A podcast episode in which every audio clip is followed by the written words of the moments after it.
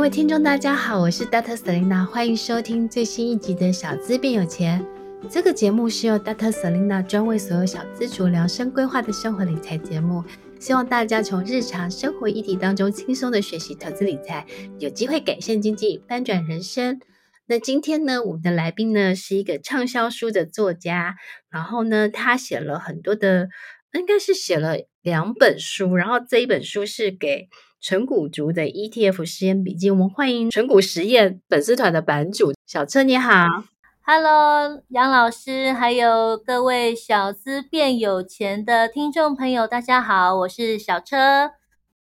对，欢迎小车来。那今天呢？我们因为小车出了一本新书嘛，那所以今天我们分享的一个第一个主题，我们是要来分享是小资必学的小车的 ETF 存股术。然后我想要问一下哈，就是这本新书是跟你上一本的新书最大的差异是什么？可以跟我们听众介绍一下吗？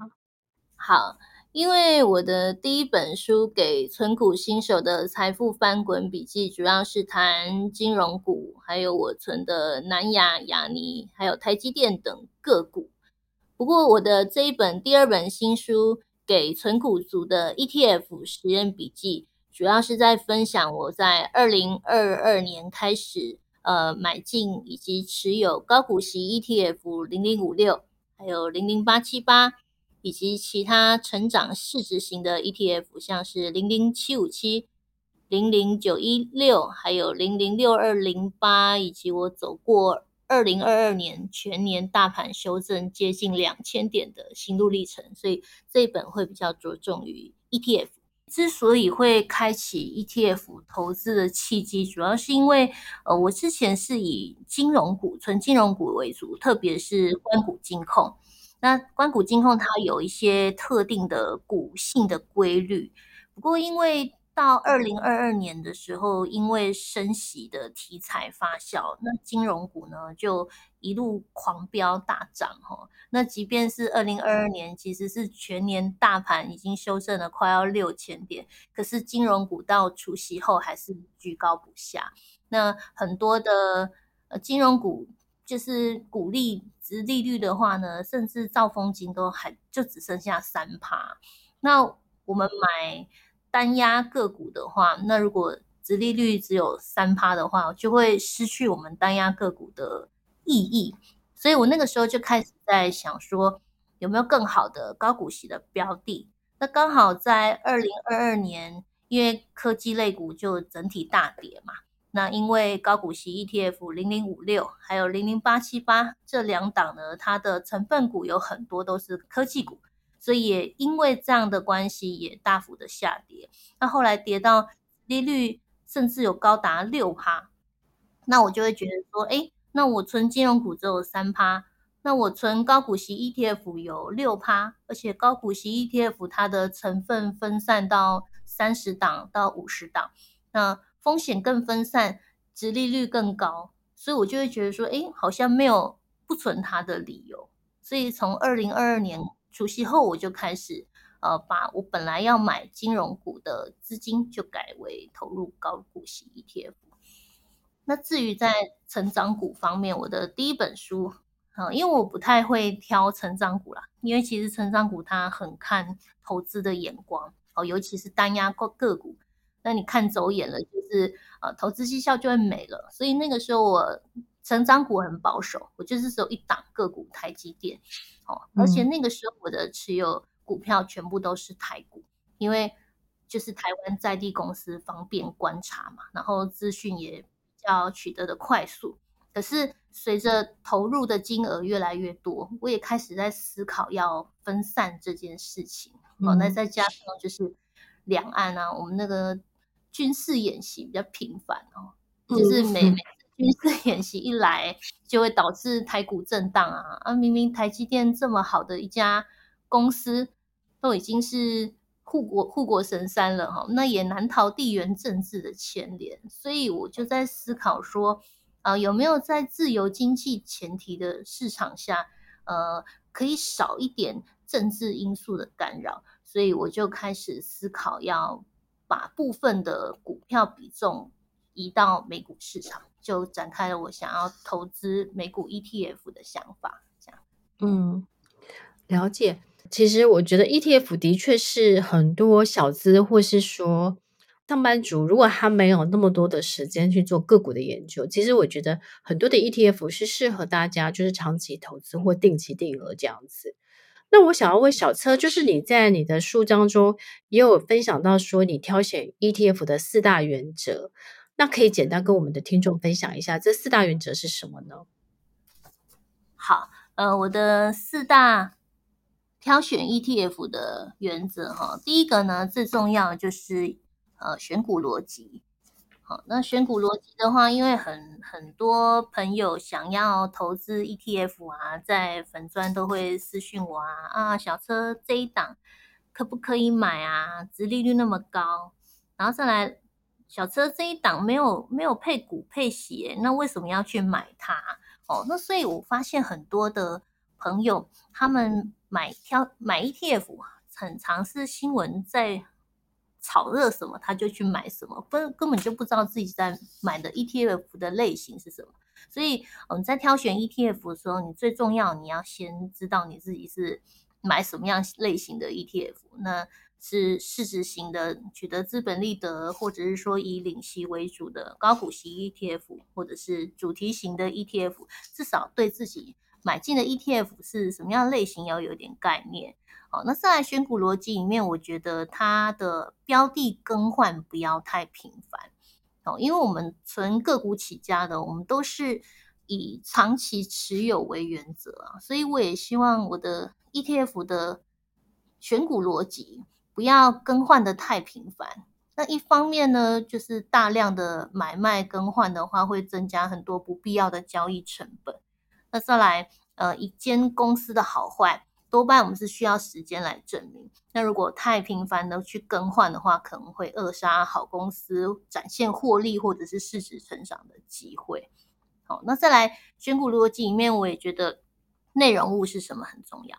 既然 ETF 是买进一篮子的股票，那至少那一篮子里面的成分股是要我们比较认同的。那不求百分之一百。至少百分之八十是篮子里面的股票是要我们觉得还不错的标的，那我会觉得这样子的 ETF 才值得我买进哈。那这是第一个选股逻辑。那再来，呃，第二呢，就是说我们的 ETF 的规模跟流动性也是很重要，因为有时候 ETF 规模太小的话，就会有下市的疑虑。那流动性不佳的话，也会导致。买卖交易不方便，那连带盘中领股也会交易不太热络。好，那 ETF 它的流动性不像个股买卖观察这么简单，因为还有呃包含很多复杂因素。可是我是觉得大家可以直接来观察这一档 ETF 盘中的即时交易明细。如果说它几乎每一分钟都有成交笔数的话，就代表它是一个流动性很不错的 ETF。那我们一般小散户的买卖呢，就不成问题。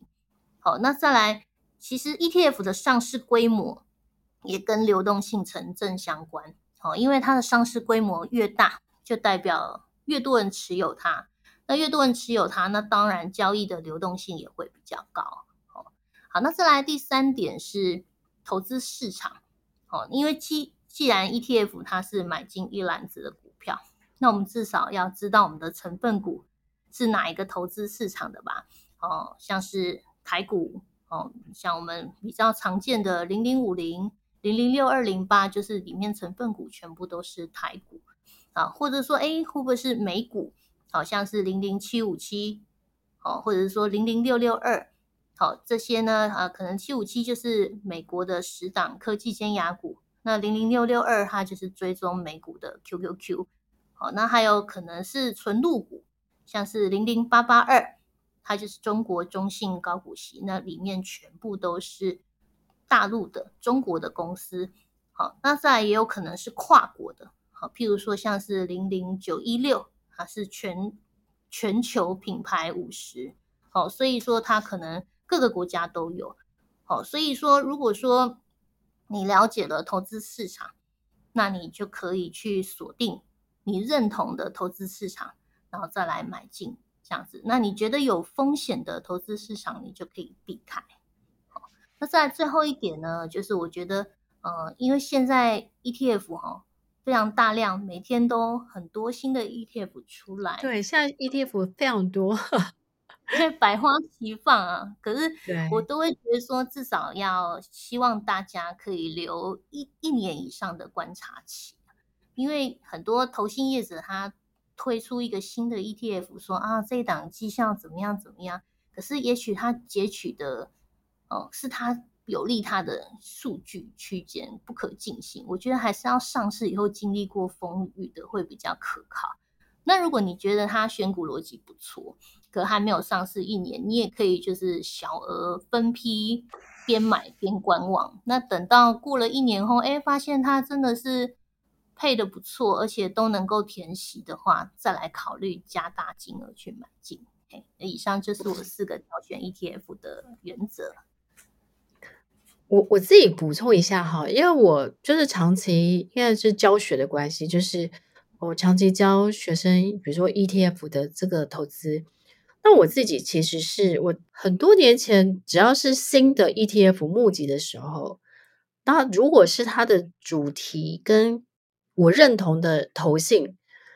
那我可能会就是我都会认大概至少嗯二三十张，就是来来来去做实验，然后就会去比对说，哎，我觉得这家。这个 ETF 这家公司它的选股逻辑，然后或是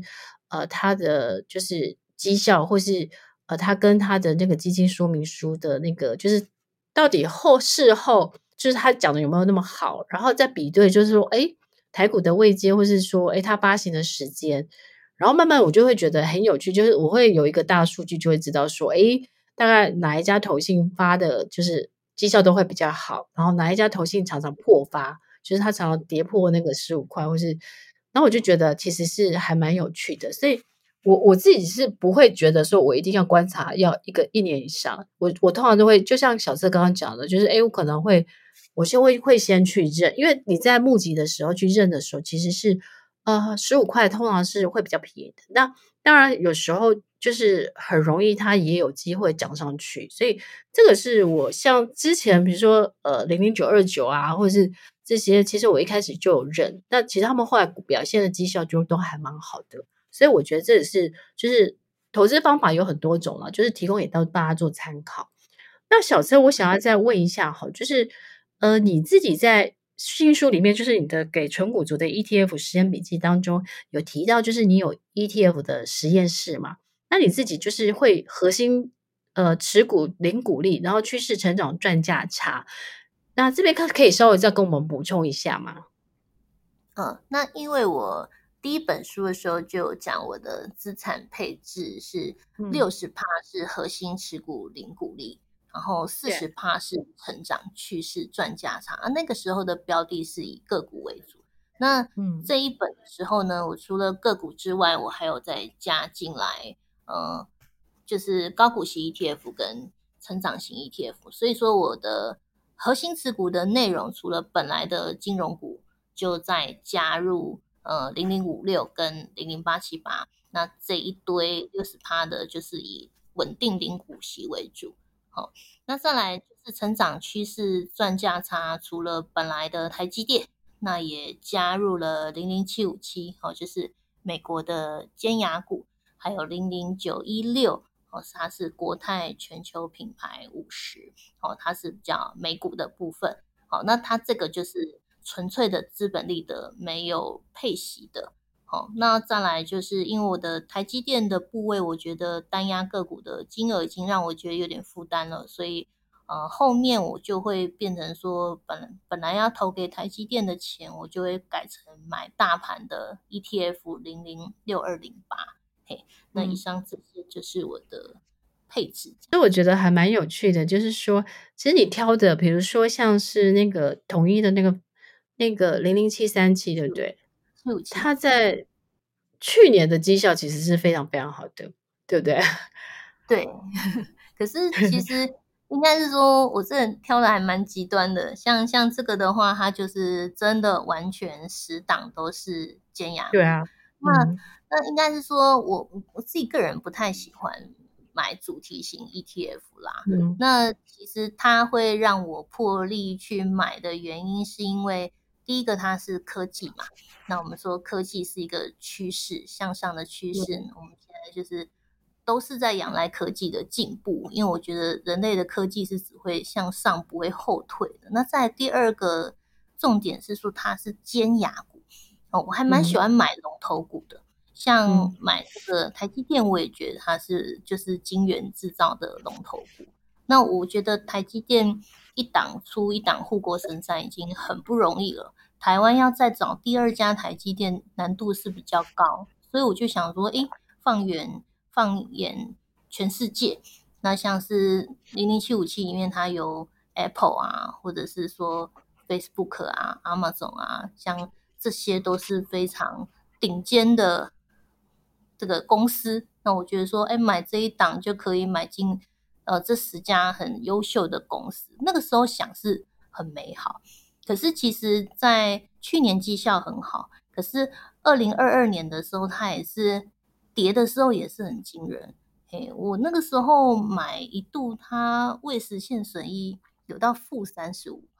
因为它就是跌到三十几块的时候，真的是跌到有点就是怀疑人生这样。我就想说，哎，我不是买的是 世界顶尖的尖压股，怎么真真的是持有的过程比我想象中难熬，所以我那时候我有把的心路历程写在书里面，这样嘿，所以有时候。怎么讲呢？你要你要有高绩效，它就真的会比较高风险，它的那个震荡起伏波动是很大的。对，那你中中间，而且它也没有像高股息，它会固定配股利，你它完全就是资本利得，所以你就下跌的时候，这完全只能靠信仰去撑啊，靠 未未来科技龙头发展的一个信仰。嘿，这真的是抱起来蛮蛮难的这样子。嗯，真的。我非常认同啦，因为我像我之前有买一档，就是国泰数位支付，然后我觉得它它也蛮有趣的，就是它最高的时候也是涨到，比如说二级，然后跌也是跌到，就是很很跌的也是跌的那个，所以我就觉得说，其实有时候你在买的时候，就是嗯，就是你想要它高报酬，它可能就是会高波动，呃。波动很大，这样子，所以我觉得就是你明白了它的那个它这个 ETF 的属性之后，你你大概就是也去必须要去了解说你可以不可以承受，因为它必须它可能有些 ETF 就是啊败这样，就是它就是风险等级比较高，那有些可能像债券 ETF 那种，它可能风险等级就比较低，可是它可能就是就每一种都有它的属性这样子。那小车，我也想要再问你一下哈，因为呢，其实在过去一年当中。呃，不管是零零八七八，或是呃，就是零零五六，然后呢，甚至是新的零零九一九，或是零零九一八、零零九一五这几档高配型 ETF，其实绩效都非常的好，因为他们的成分股可能里面有非常多的 AI，那 AI 概念股这样子，那所以绩效都非常非常好。那所以我我想要问一题，就是因为其实前一阵子呢，好像有投资达人就是辩论一个概念，就是。呃，投资该高配型跟大盘型，然后他们就觉得说投资高配息会去睡公园，对不对？有你有有听过吗？对不对？按照你的想法，就是全部都是纯高配席，或是全部都是投大盘型，到底哪一种比较好？哦，应该是说，呃，大盘型的 ETF，以市值成长型的，它长远来看，它一定是比高股息 ETF 好很多啦。哎，因为这个是事实。因为是跟选股逻辑有关，可是我觉得，呃，怎么说呢？我们在新手啊，新手当然是说理论上这样是很好，可是新手要进场的时候，全部都存市值型的 ETF，要做到可以报到长期持有十五年以上，这件事情是很难的。嗯，因为。有时候我们单纯是用长期持有的绩效而论，可是却忽略了人性这部分。因为有时候想象很、嗯、理想很丰腴，现实很骨感。对，没错。我们从小到大，到大老师都是一直跟我们说：“哎，要用功读书啊，就可以考上理想的校系。”哎，我们也知道这个道理。可是最后可以考上台大的人就是这么少嘛，对不对？因为就是现实生活中真的很难去做到。这件事情。那虽然零零五零很好。哦，那可能所谓比较优秀的年化报报酬，它不是说每年假设年化报酬十趴，它不是每年稳稳的涨十趴，它是经过长时间的起起落落，可能十年、二十年也都有可能。那今年涨十五趴，那明年可能就跌五趴，后年涨三趴，嗯，然后大后年就一口气涨二十趴，这样子合起来十几年来平均的年化报酬，它才有。比较优秀的表现。那换言之呢，如果你要长期，你一定要你买这种大盘型、市值型的 ETF，你一定要长期持有十几年以上，你才能够去稳稳的赚到这笔市场趋势向上的报酬。那我们说新手进场，我们好不容易就是鼓起勇气开了户头，然后啊开了证券户要来买股票。好，那我们就买了这个，呃，假设零零五零好了，那可能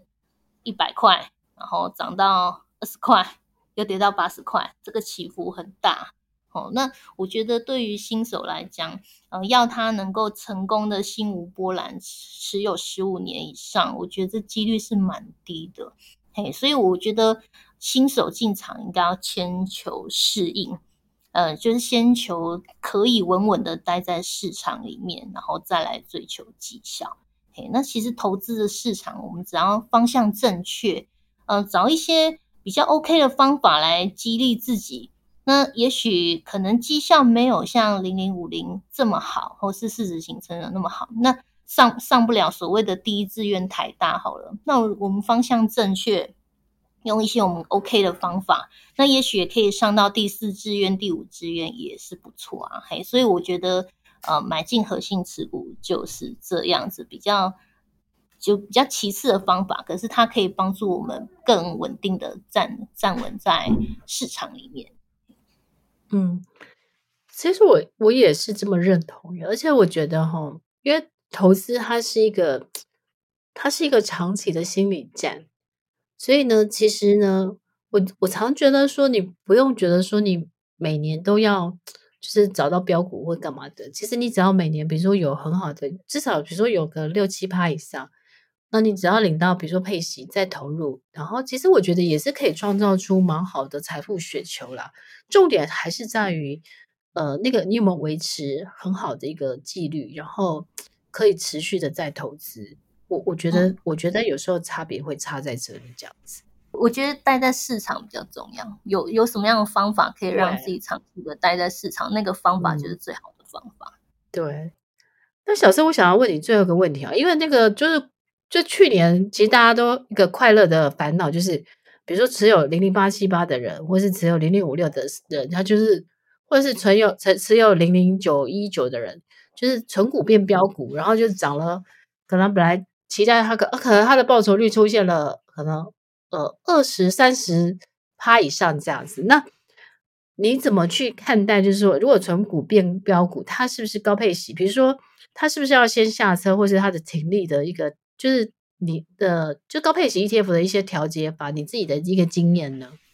嗯。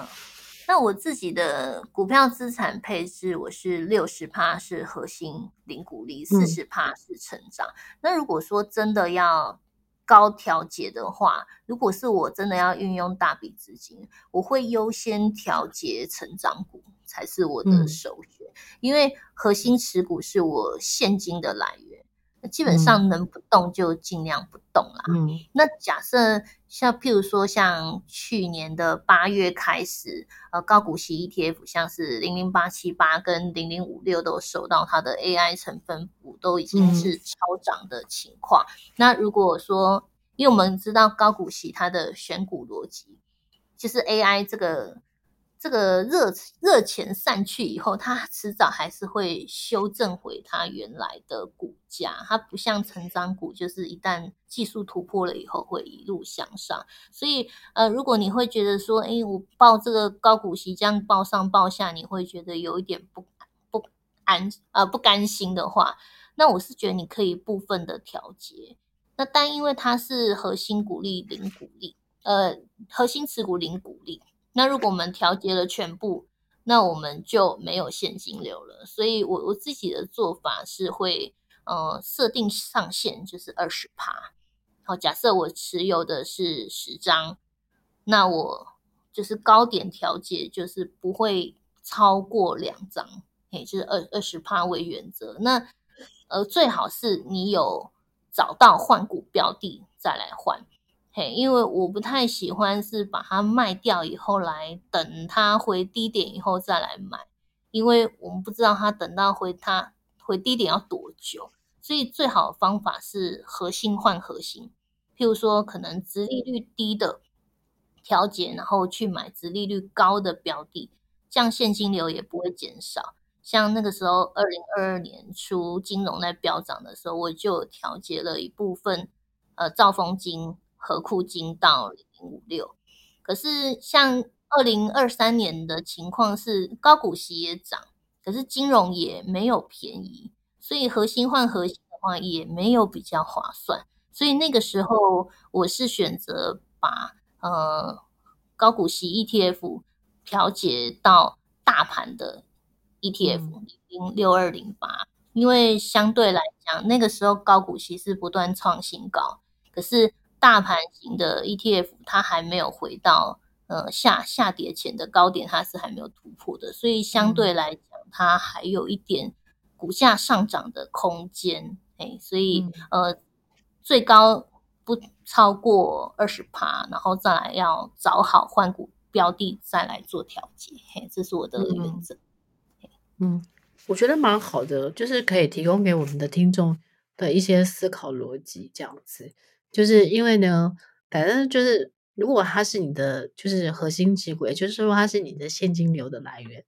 那你可能就是要思考这个策略到底是，就像嗯小车讲的，就是然后可能把高配型卖掉，然后去换一些核心这样子。那我觉得这些都是可以提供给大家做一些投资策略 ETF 的一些参考，这样子。那今天呢，很开心的，谢谢小车来跟我们分享很多他的就是给纯股族族的一些 ETF 的一些呃实验笔记里面的一些内容跟很好的一些概念，这样子。那呢，就是也预祝小车这本新书可以热卖，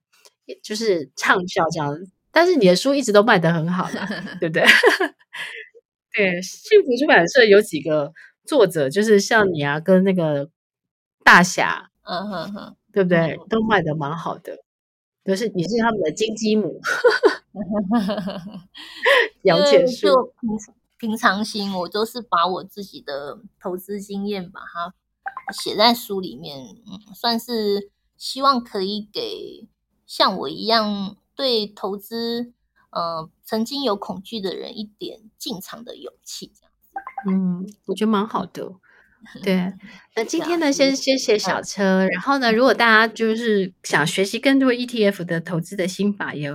呃，就是推荐给大家可以去看小车的这本《个存股族的 ETF 实验笔记》。然后我们会把购书的链接放在这一集的说明页当中，然后大家有兴趣也可以去去做购买这样子。那今天呢，谢谢小车。好，谢谢老师，谢谢大家。嗯，最后提醒大家，如果你喜欢收听《小资变有钱》Podcast 的话，欢迎大家订阅追踪我们的节目的频道，然后呢，也给我们五颗星的评价。那如果你有许愿想听到的内容的话，也欢迎大家留言给我们。那如果你想要就是支持我们有更好的那个录音的设备或录音品质的提升的话，也欢迎小额赞助本节目这样子。那谢谢大家，我们下次见喽，拜拜，拜拜。